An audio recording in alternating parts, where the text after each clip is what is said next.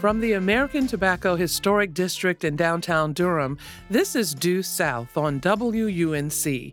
I'm Leoneda Inge. You've probably heard of the Tuskegee Airmen, the famous black troop of fighter pilots who fought in World War II. But have you ever heard of the Triple Nickles? At Fort Liberty, formerly known as Fort Bragg, there's a new exhibit devoted to the history of the 555th Army Parachute Battalion. Members of this platoon, formed during World War II, eventually became known as the Triple Nickles. They were the Army's first all black paratrooper unit.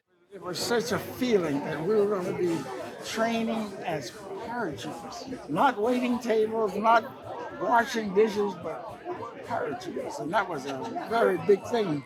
It, it, it's important that the young kids, black and white, know that there in, in the World War II, colored soldiers did more than just wait tables and drive trucks. That was Sergeant Walter Morris, leader of the Triple Nickles, in a 2012 documentary short called Triple Nickles Pioneers of the Sky. Well, I'm here with Cherise Piggott, a reporter at WUNC who recently produced a story on the legacy of the Triple Nickles. Cherise, welcome to Due South. Thank you, Leoneda. Well, you know, Cherise, I want to start by acknowledging your own experience with the military. I mean, you served as an active duty U.S. Marine for four years, and you also served in the North Carolina National Guard for several years. So, how has this really informed your outlook and interests as a reporter? Well, I was connected to this story in several ways because um, Walter Morris, he was uh, in the army, and so was I. And um, looking back, I feel like he was a trailblazer and he paved the way for me to be able to be in the military, serve in the Marines, and serve in the Army. And I think that's awesome.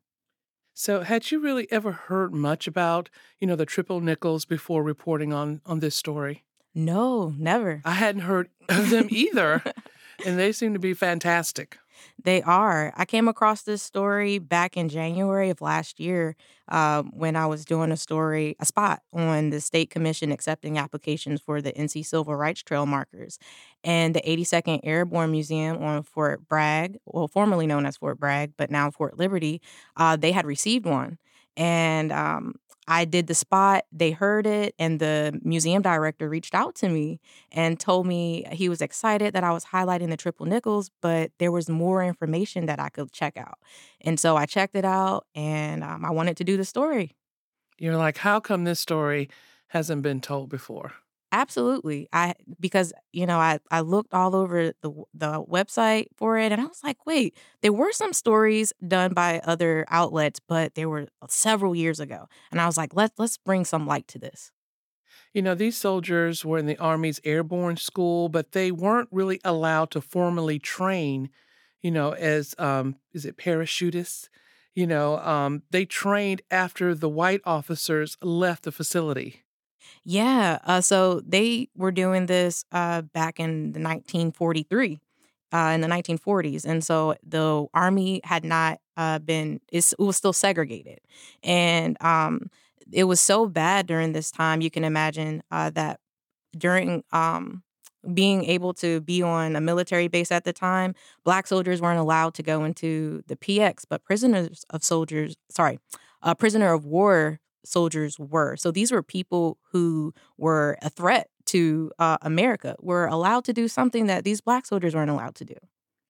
That, that that's remarkable. So that's how. Tell me a little bit more about how you know they went from being like unauthorized in their training sessions to like the official parachute battalion. Well, uh, Walter Morris decided to step up and tell his men, hey, let's uh, go train the way we see these white soldiers doing. And he was doing so well that one day the commanding general rode by and saw them doing what they were doing. And he was like, this man, he should be a leader and we need to set something up. So they ended up being, he ended up being a part of the test platoon to create the 555th platoon, and which is known as the Triple Nickles today. Wow. You know, Sergeant Walter Morris, whose voice we just heard not too long ago, he passed away in 2013, but you were able to speak with his grandson, Michael Fowles, for your recent report on WUNC. So here he is telling the story of how the Triple Nickles became the Army's first smoke jumpers. They were shipped out west, and this is what he shared with me. They were shipped out west, uh, instructed to ship out west. They got in trains and they were moving out with all their gear, thinking they were going to the Pacific Theater to fight.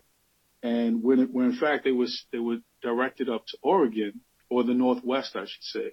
And before they realized why they were going there, not knowing where they were going specifically, not having any clear guidance or any direction from their leadership, just with instructions to move out to to a given destination, ultimately thinking they were going to the Pacific Theater. Uh, they arrived in the Northwest, and the train stopped, and they got off to buy cigarettes and, and, and what have you from a local convenience store. And the folks inside welcomed all of these black soldiers. Uh, said, you're finally here. We've been looking forward to you getting here. What they knew that the soldiers didn't know is that they were there to help fight forest fires uh, that was started by Japanese incendiary bombs. Uh, the operation was called Operation Firefly, and uh, they did not know how to put out fires. They weren't smoke jumpers yet. Uh, so they became smoke jumpers. Uh, they worked with the forest department and they learned how to become smoke jumpers. And what's really interested, interesting is that in doing so, they invented tools and, and procedures that, that were never used before and were so successful that they became a part of, uh, normal operating procedures for for smoke jumpers. Well, that's an amazing story because I'm actually kind of drawn to a lot of the the new television shows on now, and CBS and other stations about you know fighting fires and especially out west in California. So just to hear, you know, how these soldiers do we call them soldiers? Yes, we call them soldiers. how these soldiers, you know, back in the fort, you know, they they figured out how to, as they say, um, smoke jump. You know, they became these um, these um, you know great um, parachutists who probably some of the things that they did then are what people still do today to fight fires. Yeah, that's awesome. Um, it's interesting to create something out of nothing. Like they had no prior experience other than what they learned before, and they went over there um, and did their thing. I think that's great. And it's also, I think, amazing that um, Sergeant Walter Morris's um, grandson, Michael Fowles, knows this history, you know, that it's been carried down, and that's important to bring the stories down through the generations. So, you know, Cherise, these soldiers thought they were heading to the European theater to fight in World War II, but they were routed to the Northwest. Um, did the Triple Nickles ever see war combat? They didn't. Um, until uh, the Army integrated them and they went on to um, the 82nd Airborne, but disbanded the 555th Platoon. But um, the reason why they didn't deploy them also is because they couldn't get past 400 or 500 uh, people to be able to deploy to, uh, you know, European theater at the time. And so their only named mission was Operation Firefly. And um, now they did, they had did so well back then that we're still using the things that they learned during that mission. Those techniques, well, it makes sense. They were sent to the Northwest, weren't they? You know, yes. that's where we we hear stories of um of fires there even today all the time, actually. So, what happened to the Triple Nickles like after World War II? Uh, they were disbanded in 1946, um, and mo- some of them went on to be civilians, and others continued being in, serving in the military and uh, fighting the fight. Well, you know, hopefully the story, you know, of the Triple Nickles will become, you know, better known with this new exhibit, you know, at Fort Liberty. Um, that's open now, you know, in our state. But what can you tell our listeners about, you know, where to find, I guess, any other exhibits? Um, other than the 82nd Airborne Museum, uh, we can go to the you can go to the state archives and find out other information that they have there. One important thing that I learned how to do as a journalist is utilize the state archives during this uh, feature that I was working on. Uh, I spent a whole day there uh, just learning how to uh, ask for certain things and, and pull up information. Um, so, yeah, you can go to the state archives. Well, thank you very much. I can't let you go without telling me a little bit about what's next, you know, on your plate, you know, if you're working on any other uh, military stories right now. Well, I am working on a spot that'll be about soldiers. It's called Soldiers to Agriculture, and it's a five week program uh, in Cumberland at the Cumberland County Extension, and uh, soldiers who are transitioning out of the military, specifically Fort Liberty, uh, because it's a project. It's a, a, partnership between NC State and uh, and sorry, AT&T. North Carolina A&T. Yes, State North University. Carolina yes. A&T State University. Um, and uh, these uh, soldiers get to learn how to do mock interviews, resumes, and uh, different uh, types of careers that they could get in agriculture. And um, if they want to be farmers, they can continue on uh, from that program and uh, get a career as a farmer. Well, thank you very much. Cherise Piggott um, is a reporter at WUNC. Um, she's been here for several years now. She started out actually as part of our American Homefront project as a veteran. And thank you for the work that you do.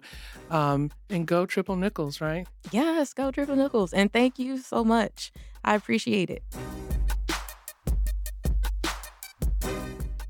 Next up, we'll hear from an elementary school principal in Durham who recently won a prestigious national award known as the Oscars of Teaching. You're listening to Due South.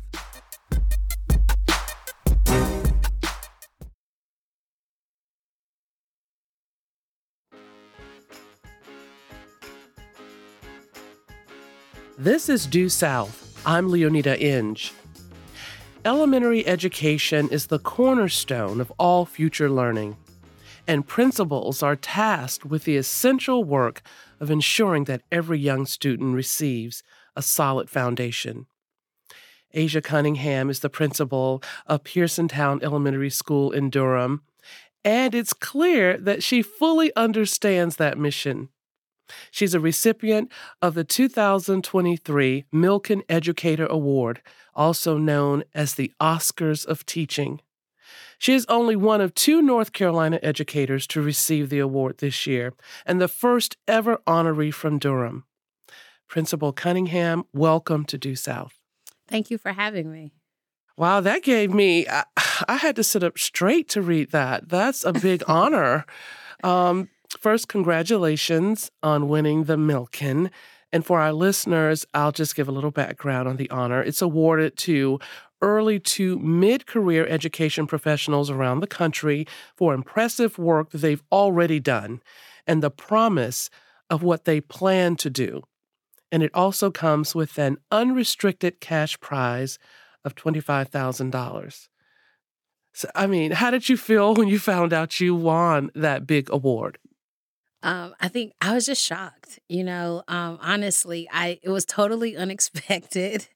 Um, I was gearing up for what I thought was a superintendent visit to my campus, and so I just, yeah, I was totally caught off guard. I was shocked. I was honored. Um, thought a lot about my mom. You know, like I lost my mom when I was 16. So, just some of the things that she's instilled in me that no matter what you're doing, you're going to be the best at it, you know? And so it was just honored to be seen. When you think about, I guess, your mom and others in your family, um, because I know in a lot of families, especially in African American families, education and being an educator is like a rite of passage almost. It goes from generation to generation to generation. So I wonder if there are many educators in your family. Actually, no. Really? You're the first one? well, my grandmother um, was an educator, right? Um, she was a teacher assistant um, in Kenansville, North Carolina. She was amazing. She actually was my, ended up being my kindergarten teacher. Um, but she was the only person in my family. We're full of nurse and military. Um, and then uh, long later, my aunt, she came into the field of um, education. And I have a cousin who came in as well.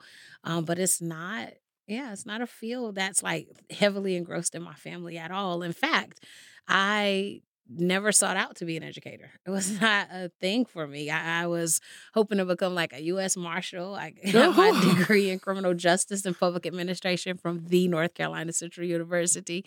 Go And, um, Eagles. yeah, I I just I had no clue that this would be the pathway. Um, but I did spend a lot of time after my mom passed and losing my dad with my brother and sister and watching their process through school and seeing how vastly different it was from my experience. Um, and that just it propel, propelled me into like feeling like I could make a difference in the field of education. Um, and so I took a leap of faith.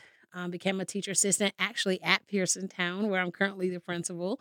Um, and uh, I never forget going in and meeting Miss Thomasina LeGrand, and uh, she interviewed me with Dr. Bracy, and and and it just took off uh, for me there.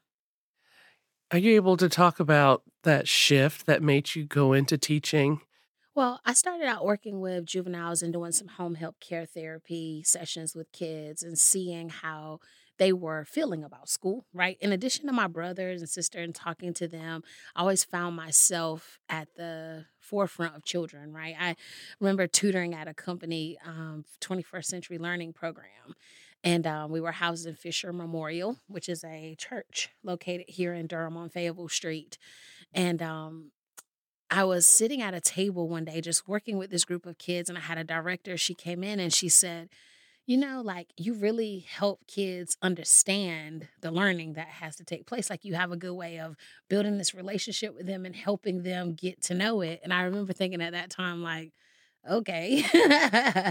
Um, but you know i'm just i'm a people person anyway that's just who i am but the more i um, engaged in that tutoring program and I, I took off in the field with criminal justice and i was like yeah i need to be on the preventative side right?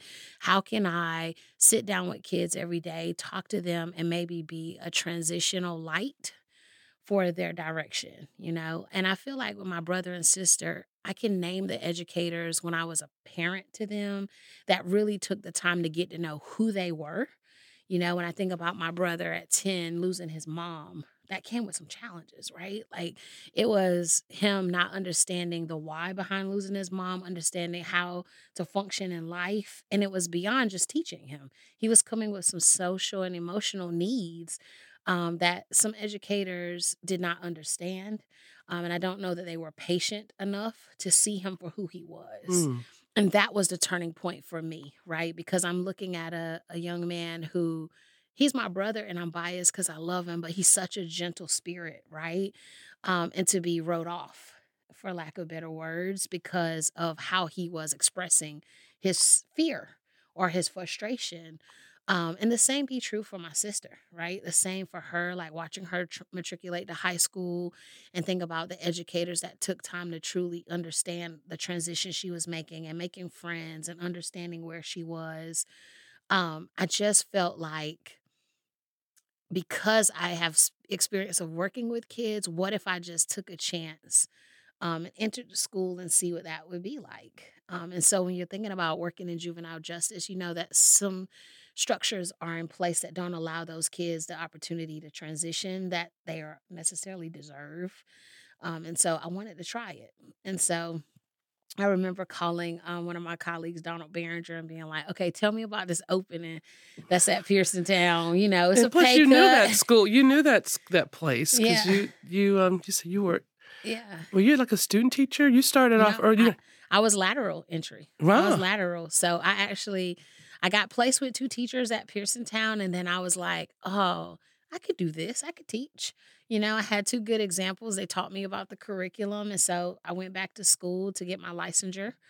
Um, and then I went to Vance County because at the time Durham wasn't doing lateral entry, but Vance was. And so I taught there for three years, learned all I could, got the data under my belt. And then the opportunity came back for me to teach um, third grade at Pearsontown and uh, came back and taught there. Well, that's an amazing story and very insightful because you were young too when you lost your. I mean, you had to. Yeah. It sounds like you had to really step up and um, maybe, you know, you had to notice things that maybe you didn't even think you had to notice and act upon at, Yeah. at your age. I'm speaking with Asia Cunningham, the principal of Pearsontown Elementary School in Durham. And she is the 2023 Milken Educator Award winner. That's a big award, Asia. you know, I have to tell you, because, you know, you know, a lot of parents work day and night, uh, whenever, whatever shifts they have, whatever their career or even in their job. And when I saw my two sons not necessarily struggling in school, I don't know what was going on, but all I could do was ask a friend's daughter to make me a design for a t-shirt. And the uh, it was some faces on it and then I had the logo Are you a dream crusher? because that's the only thing that I felt I could say and do. I felt to make sure teach. I just wanted. I got it on T-shirts. So if there was a student teacher, a parent teacher meeting, or some event, I would even make my sons wear their T-shirt. I give them to my friends. Just are you a dream crusher? And if someone asked what that meant, then that gave you the opportunity to tell. But it hit me I was like, my kids are with their teachers more than they're with me. Mm-hmm. Yeah. And I, I, I was, I felt I wasn't seeing a light that I thought I saw. So I was like, so hopefully I'm not the crusher. So what is happening? And and I know we had some great, wonderful teachers in my children's lives, but I felt it's some some were probably uh, were not. You know, I, I think. And so that's why I feel your award is very important because somebody saw that you um you weren't a crusher. I mean, you weren't a dream crusher. You know, I think I need to copyright that. You know, actually, are you a dream crusher? So how do you make sure, you know, for example, you stay this positive force, especially elementary school? You know, those are babies. Listen, I don't know what most principals experience, but it is like being a celebrity. you know, it is. You wake up every morning, you put your feet on the ground, knowing for me, there are 750 kids that I have to look in the face and I got to make the best decision for them. Right, be it the programs that we're bringing to that school, being it the staffing that we have at the school, being the food in the cafeteria we serve them, it is it's rewarding to walk into my building and hear that hey miss cunningham the hugs the laughter the fun sometimes the the discipline structure right? Helping them to understand the whys through it right? Um and understanding them we all make mistakes right? Showing up for them as vulnerable and helping them to understand you're going to make some mistakes it's how you're going to respond to those mistakes right and so I, I i just i don't know it's something that keeps me going it's it's the part of my life I feel like I'm in control of. Um, I can give back to them what all the educators that poured into me that saw me, right? When I think about how I grew up, we had everything that we needed. Um, and my mom's push for me to go to college, my mom's push for me to make sure I was in Outward Bound with the teachers that were going to help get me to school, you know. So I just, I feel like they're my why when I think about my career. 750 cheerleaders. That's exactly right. And the staff, 120 staff members that are counting on me to make the right decision. So we haven't spoken about your own experience in um in public school. You know, how did you grow up? What kind of schools did you attend? And did you have one or more teachers who really, you know, affected your life in a in a in a great way? And maybe maybe maybe a teacher did or maybe a teacher didn't. But I'm definitely not down on teachers because I know some children go home and it's not a great home too. And so we need the teachers to almost level the playing field for that child. So tell me about your young public young school life. um, I grew up in um, Warsaw, North Carolina. We went to school in what's called Kenansville, so Duplin County. I don't know if you know anything about it. I know um, Duplin County. most people do. We're Muscadines, right? Yes. Um, so we, um, I was very few of African American children inside of my elementary school classroom, right? Um, so just thinking about all the teachers that I encountered that saw something in me, you know, as an African American child. Um, and I can name some teachers offhand, like Miss Dawn Craft. You know, I think about her, Miss Virginia Boone, just all the people that ho- hold you accountable. Like you're smart, you got to give more. Um, and really them taking the time to teach me, right, in the areas that I was struggling in.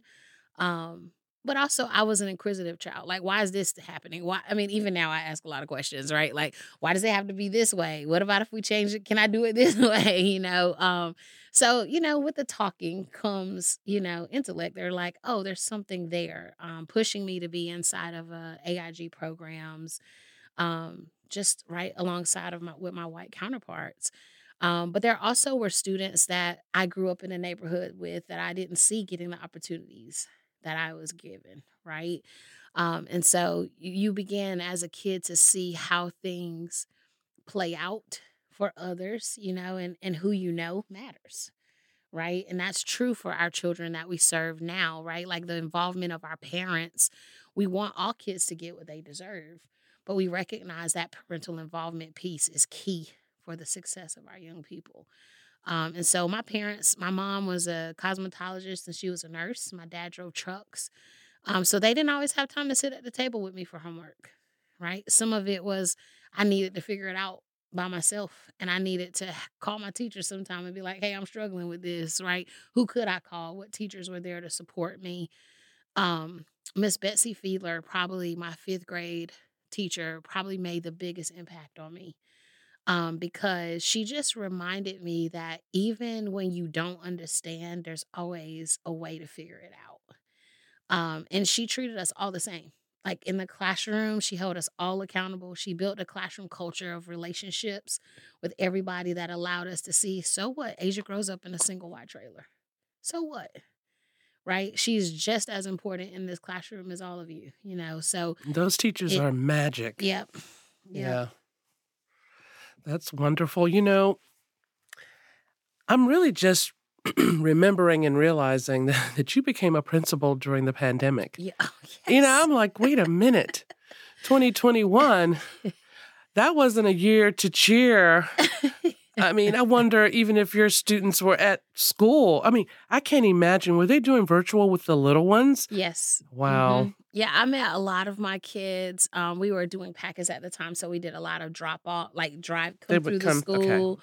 Um, so I got to meet them that way. But yeah, nothing in North Carolina Central University's School of Education prepared me for COVID nineteen. It was a year of creation.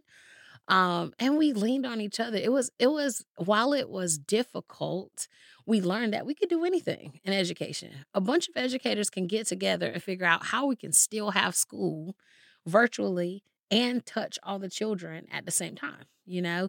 Um, so there was a lot of home visits, sitting on some some porches with families. Like, let me show you how to use this computer. Uh, let me show you the software, the program, Zoom. How do we log in? You know, it was phew. How did you handle testing though? Um, it wasn't about the test for me. Really? Right? Because I and just I, I, just remember hearing over and over how during those times, you know, those third grade te- I mean, the reading and everything was falling, but maybe coming back up now. Yeah, I I have a great superintendent. I have to shout out Dr. Mubenga. Um, it was not, it was about the babies. He always tells us that. It's about the babies. And um while we knew the test was in front of us, we also knew that families were hurting. People losing their family members to COVID. It was more about the care for the students and give them all that we can. Mm-hmm. And when the scores come out, the scores are going to be the scores. We're in a pandemic, right? Um, now the charge is how do we fix that fourth grade cohort to give them everything that they missed for kindergarten and first grade, right? Um, so I feel like the scores, that's the measure the state uses, but that's not the whole child. Um, and at Pearsontown, that's our goal. We nurture that entire child, and then we we we work to the get the achievement score, but we really are in tune with who they are and what they bring to the table. Well, you survived that in, a, in a big way. Um, I do have to ask you about this Milken Educator Award. I personally want to know what you're going to do with the $25,000. Knowing you, you probably give it back to the kids. What are you going to do with it? You know, I have I'm very religious, right? And so I I haven't really narrowed down what I want to do. You know, um I'm in school right now too, so I'm working on my doctorate. Um I I have a vision of something that I want to create that I think is going to help, you know, some things in my in my field. Um, and so really thinking how do I launch that as an opportunity for kids. Um, so I wish I could have kids at all the rest of the mics in this in this studio. I would love to hear what they have to say about you. But maybe um, before we go, there, was there a favorite book that you remember from elementary school or even middle school that you enjoyed reading? Uh, did you have a favorite author? Oh, I have so many books, but probably the story of Ruby Bridges. hmm That for me, it was just her determination and like That was in New define Orleans, right? Yeah, out of New Orleans. defying all odds. You know, all, all the things that were stacked up against her, having to transition to a new school, um, being an African American girl. It that story is so powerful Escorted to to school with me. marshals. Is that why you wanted to be a marshal? Is that why? Yes. Yeah. So it's just, I don't know. That's probably the story that sticks out to me.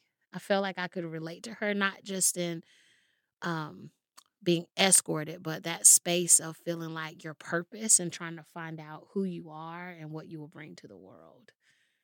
So, Well, thank you very much for all that you do and definitely all you bring. I'm sure your 750 member fan club appreciates you each and every day. Asia Cunningham is the principal of Pearsontown Elementary School in Durham and a 2023 recipient of the Milken Education Award. Thank you so much. thank you for having me. That boy, I'm gonna stick him in the house of detention. Well, I'm on After the break, news on a much needed inpatient mental health facility in Butner devoted to children and teens. This is Due South. The queen of Corona. See me and Julio down by the schoolyard.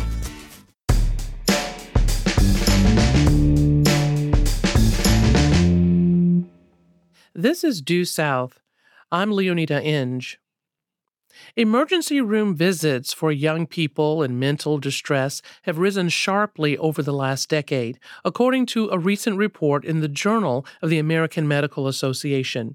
To help the state of North Carolina address the growing need for youth mental health resources, UNC Health has opened a new inpatient psychiatric facility for children and youth facing mental health crises. The new facility is located 30 miles north of Raleigh in Butner.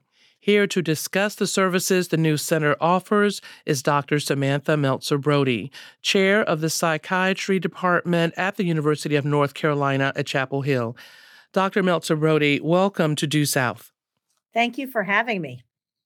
You know, North Carolina is ranked among, guess, the bottom 10 states in the country when it comes to investment in child and adolescent mental health services.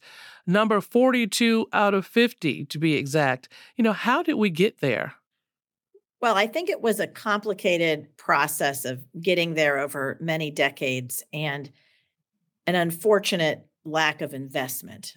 But I am very encouraged about where we are now.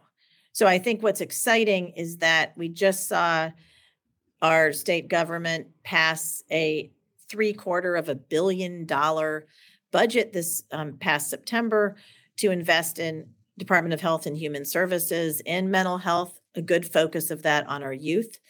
And this new partnership of UNC Health with the state of North Carolina to open this new 54 bed child and adolescent psychiatry facility is an exciting step forward. So I am hopeful that we're going to see a really positive sea change in a positive direction.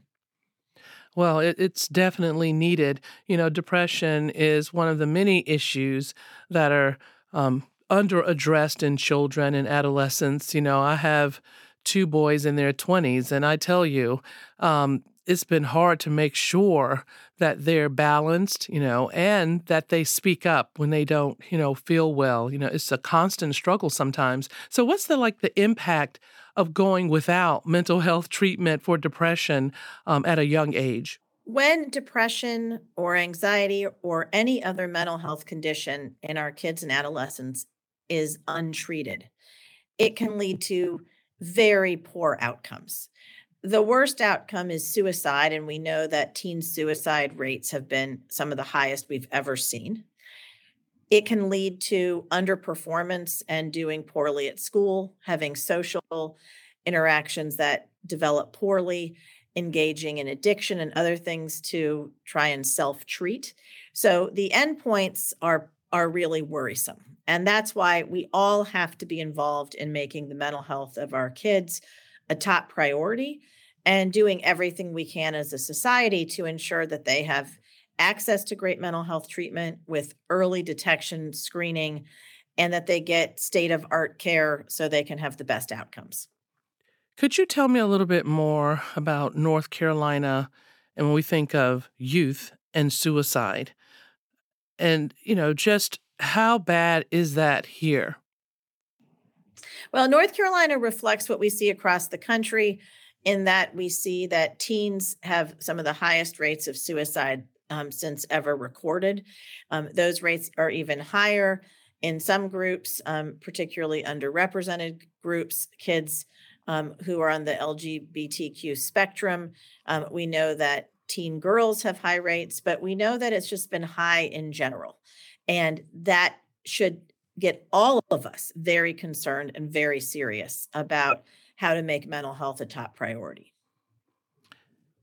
I know two things I've definitely wanted to know. First of all, how much does the, the, the pandemic how much of a role did it play for some of these like elevated rates and youth mental health crises and i also wanted to ask you you know do you find that parents try to play doctor when it comes to their kids mental health like maybe they don't take it as serious as you know i don't know a broken arm or even covid well, we know the pandemic took what was a growing mental health crisis in our youth, and I like to say put it on steroids. So, the rates of poor mental health outcomes, the social isolation, the disruption in everyone's lives did nothing good for anyone's mental health. And it was particularly bad for our youth.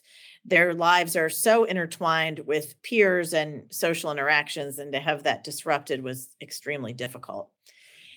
In terms of families, I think most families are doing the best they can, and parents um, and others can have all sorts of bias about mental health depending on what they know about it, their own personal biases on seeking help.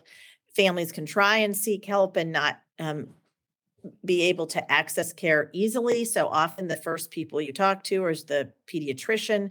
If the pediatrician doesn't have easy access to a mental health professional, it can just get really difficult. So I I really like to say that I think families are doing the best they can and every parent wants to do what's best for their child. I think all of us can help by making the conversation about mental health no different than any other medical condition. And if we acknowledge that the overwhelming majority of people will have some mental health issue at some point in their lives and for teens it's incredibly common that we just see it as no different than talking about anything else. We help to normalize talking about it, and then we work to ensure there's not bias or stigma and people can get access to care. So I think the first thing is for all of us to just say, this is common, this is worrisome. Let's make this something we talk about so no one needs to feel shame or mm-hmm. embarrassed about asking for help. Yes. What about rural communities. Um, I think I've read that the numbers are elevated, the rates are elevated um, in those parts of um, our state and just rural areas in particular. I think that rural areas have historically and continue to have a great shortage of healthcare providers in general and of mental health care professionals. So, one of the things that, if there's any bright spot of the pandemic, it's been virtual care is now available in many rural areas areas um, for mental health care at unc health we've taken advantage of the opportunities to have our mental health professionals who are largely based in chapel hill now doing consultations across unc health entities in north carolina many of the UNC Health entities are in rural areas and being able to bring the expertise of mental health professionals in Chapel Hill to our patients across the state. So that's been a really wonderful partnership made possible by the advances in, in virtual care. But the fact remains that there's far too few mental health professionals um, living in rural areas. And so our patients that live in rural areas often do not get care or get care much later. So I think we all need to be figuring out how we're going to change that. And again, I think the opportunity with virtual care has been a very positive step forward. Do you think that's one reason the the the new inpatient um, facility is going it's going to be it's in Butner? You know, it's not in Raleigh. You know, it's not in Charlotte. Um, it's in an area that is pretty rural. Well, it's actually very close to Durham. So if you're on um, 85 and you're in Durham, it's really not very far. It's about 10 minutes further than one of the Durham exits. So that's the good news. So I think people think Butner and think way out there, but it's actually just north of Durham. Um, I actually can get there quicker um, from my office in Chapel Hill than I can get to Raleigh. So I think it's it's actually quite easy to get to. There's great parking. It's a really lovely facility. So I actually think it's very close um, to everything in the triangle and should the location should not be a barrier at all. That's good to hear. I'm speaking with Dr. Samantha Meltzer Brody, chair of the psychiatry department at the University of North Carolina at Chapel Hill.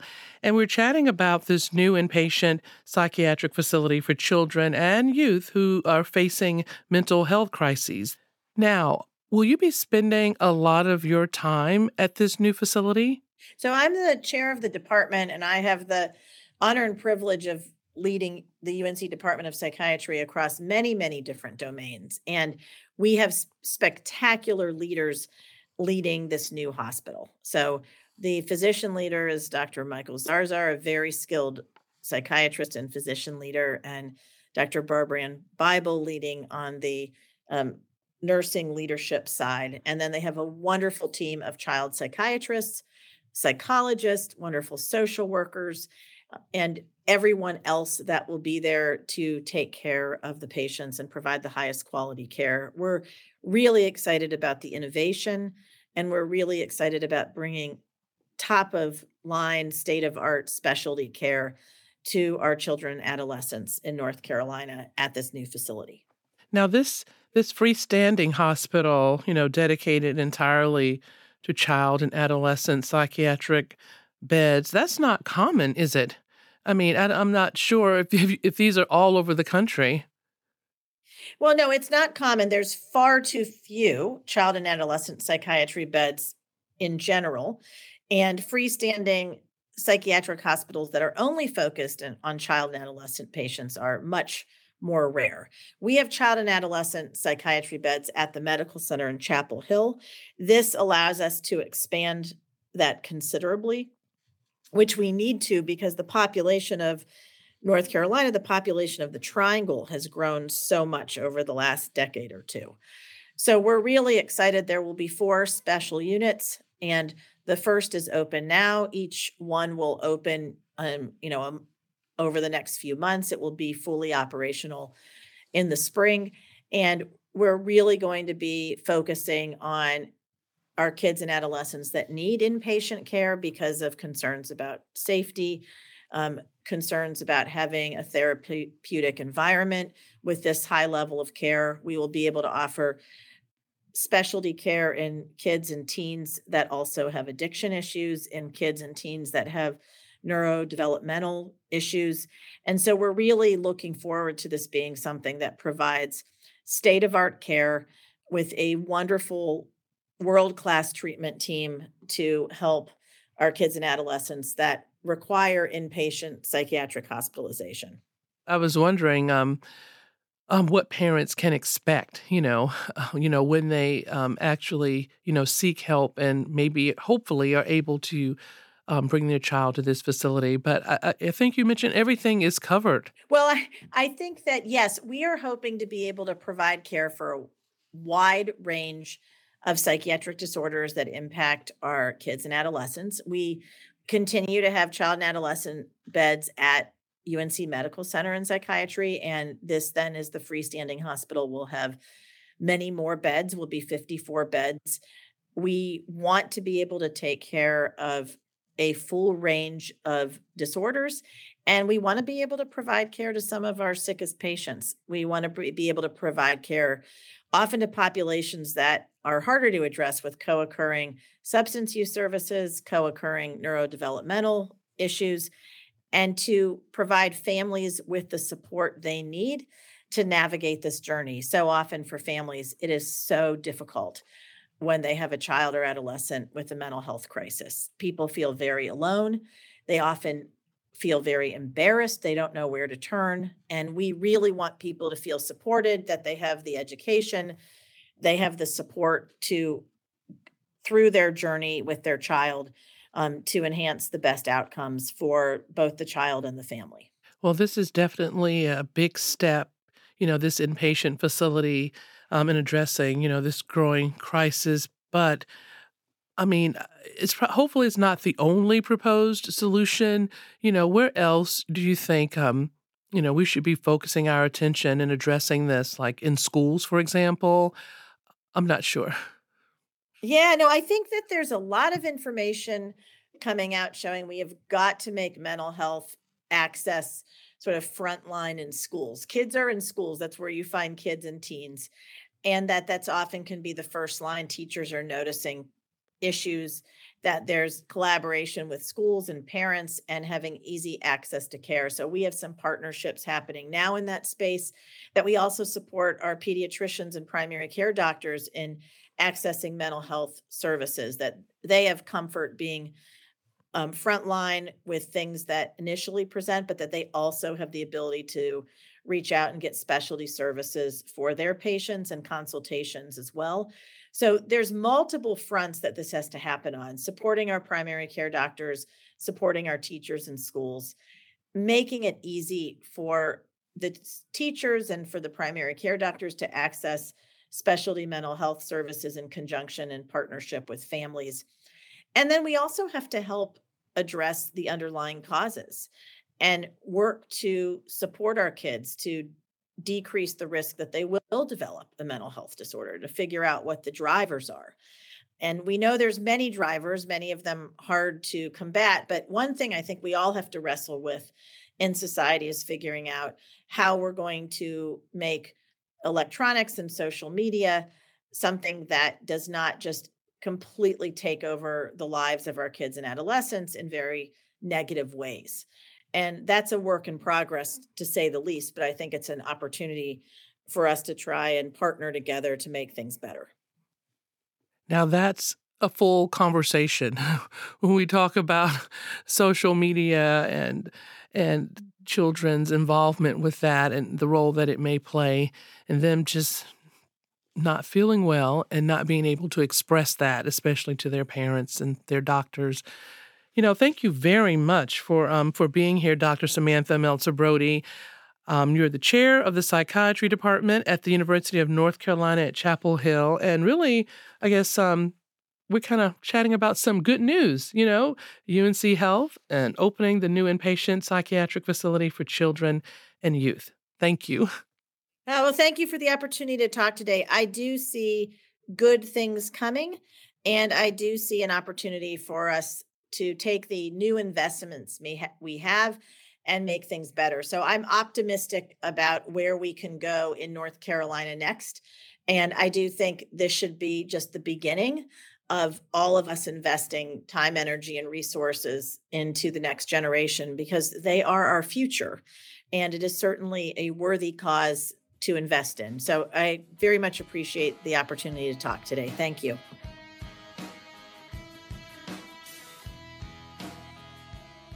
You've been listening to Due South on WUNC.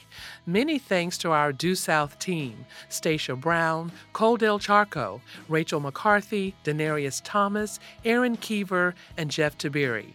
I'm Leoneda Inge.